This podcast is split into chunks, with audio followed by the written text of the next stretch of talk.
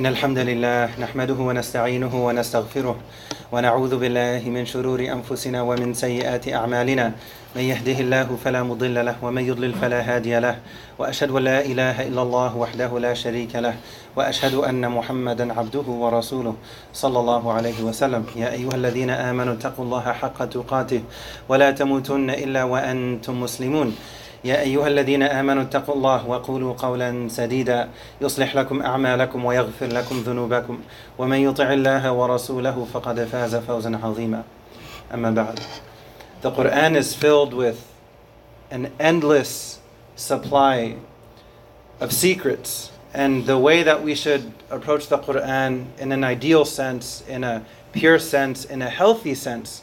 We should approach the Quran like a friend. We should approach the Quran like a best friend. Imagine you have a friend, a best friend who's always there for you, who always gives you good advice, who always absolutely wants what's best for you, and that's always kept in mind in terms of what's best for you.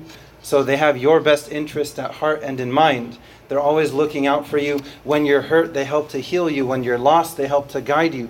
When you need to be defended, they defend you. When you're in need of strength and support, they strengthen you and they support you. All of these descriptions tie in with the Quran. وَإِنَّهُ لَكِتَابٌ عَزِيزٌ وننزل من القرآن ما هو شفاء ورحمة للمؤمنين ولا يزيد الظالمين إلا خسارة.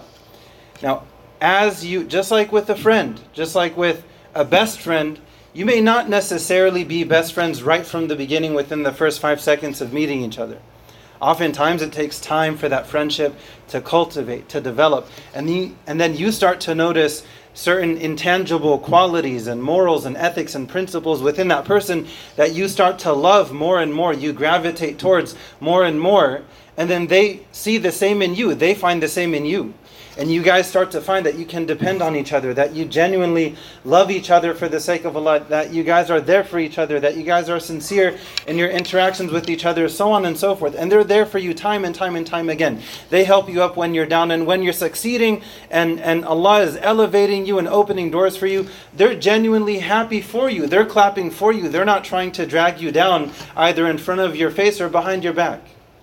Imagine you have such an amazing friend like this at the beginning of your relationship with them, are they just going to open up to you and share all of their secrets with you?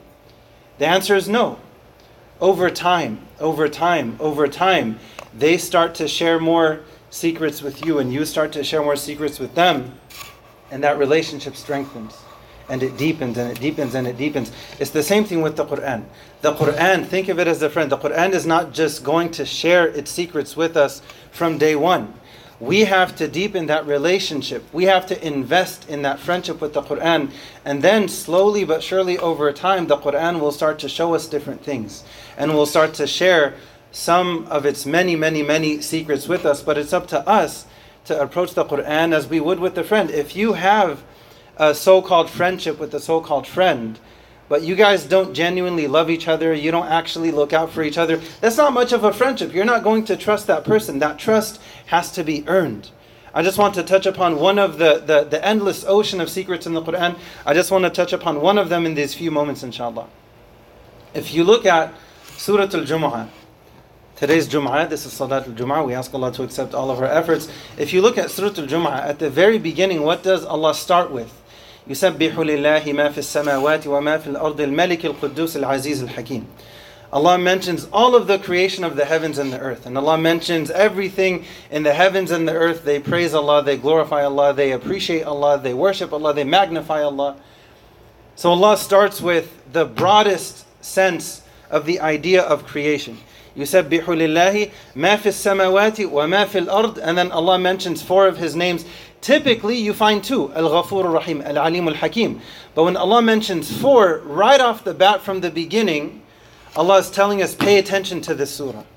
Pay special attention to this surah because from the beginning, this is unique. What I'm about to tell you in this chapter, in this surah, is unique. So from the beginning, Allah starts it in a unique way by ending the first ayah with four of His names as opposed to the common pattern of two.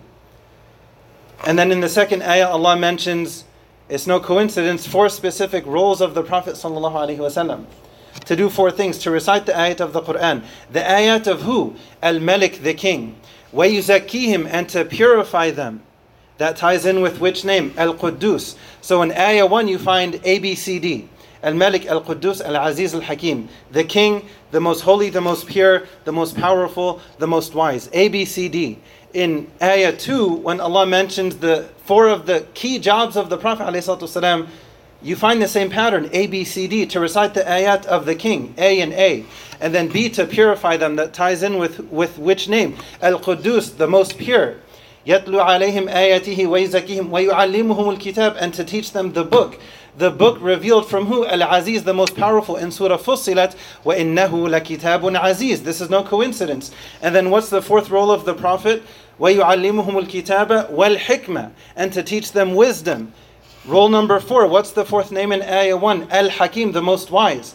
So from the beginning, Allah is really packing a special punch for us to pay very close attention to. Jum'ah is not just Jum'ah. Think of Jum'ah as a key to our success in this life and the next. I'll fast forward to the very end of the surah. Allah starts with the creation of the heavens and the earth. Allah mentions four key roles of the Prophet ﷺ. Allah mentions those to come after the Sahaba anhum. Allah mentions people who came before us, they didn't take their Jum'ah seriously, and so they ended up going astray. Jum'ah is not just Jum'ah, it's far more than that. It is symbolic of what Allah truly means to you. If someone is coming early consistently, Allah means a lot to them. If they're coming late consistently with no excuse, people have lives. But if there's no excuse, it shows what Allah means to them. It's very symbolic, it's a litmus test. وآخر دعوانا الحمد لله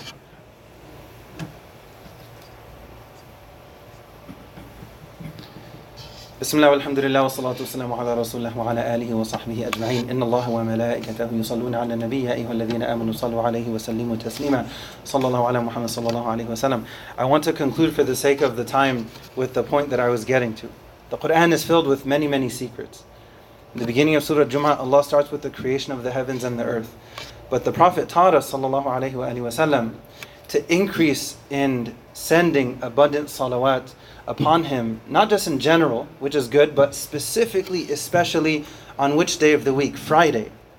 Friday, Yom al Jumu'ah. What do we find at the end of Surah Jumu'ah? Because up until this point, it's in the plural, in the plural. The creation of the heavens and the earth, people who came before us, oh you who believe, prioritize Jumu'ah. It's worth more than money and anything that money can buy. Plural, plural, plural, plural. What's the secret that I want to get to? Look at the last ayah. At the last ayah. Allah shifts from the creation of the heavens and the earth and the plural and the entire uh, believing community. Allah gets down to the singular in the last ayah. وإذا رأوا تجارة أو لهوا انفضوا إليها وتركوك قائما Now we have the singular, Allah is addressing the Prophet himself والسلام, to show us how special the Prophet is وسلم. There may be a caravan coming with goods and trade and, and supplies and, and money and opportunity and whatever. And they leave you. They leave you for, for that. And they leave you in the singular. Allah is comforting the heart of the Prophet ﷺ, and they leave you in the singular. وَتَرَكُوكَ قَائِمًا And they leave you standing by yourself. Only a few remained when the rest went.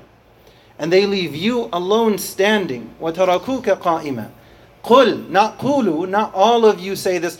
For the Prophet ﷺ, Allah is defending the Prophet, supporting him, having his back, showing him love and compassion and mercy, so on and so forth.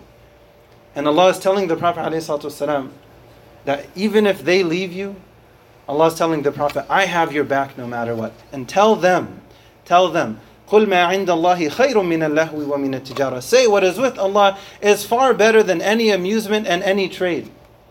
خير من اللهو ومن التجارة والله خير الرازقين and Allah is the best of providers so when it comes to Friday and we're sending a few extra salawat upon the Prophet sallallahu alaihi wasallam who are we sending salawat upon at the beginning Allah mentions the creation of the heavens and the earth and whatever's in the, the heavens and the earth but by the end Allah is addressing the Prophet in the singular because that's how special he is. Sallallahu alaihi wasallam. We ask Allah to help us to connect with the Quran. We ask Allah to guide us and forgive us. We ask Allah to help us in all of our affairs. We ask Allah to increase our love for Him and His Messenger. We ask Allah to increase our love for His book, for the Quran. We ask Allah to guide all of us and our families, to forgive all of us and our families. We ask Allah for tawfiq. ربنا آتنا في الدنيا حسنة وفي الآخرة حسنة وقنا عذاب النار وآخر دعوانا الحمد لله رب العالمين وأقم الصلاة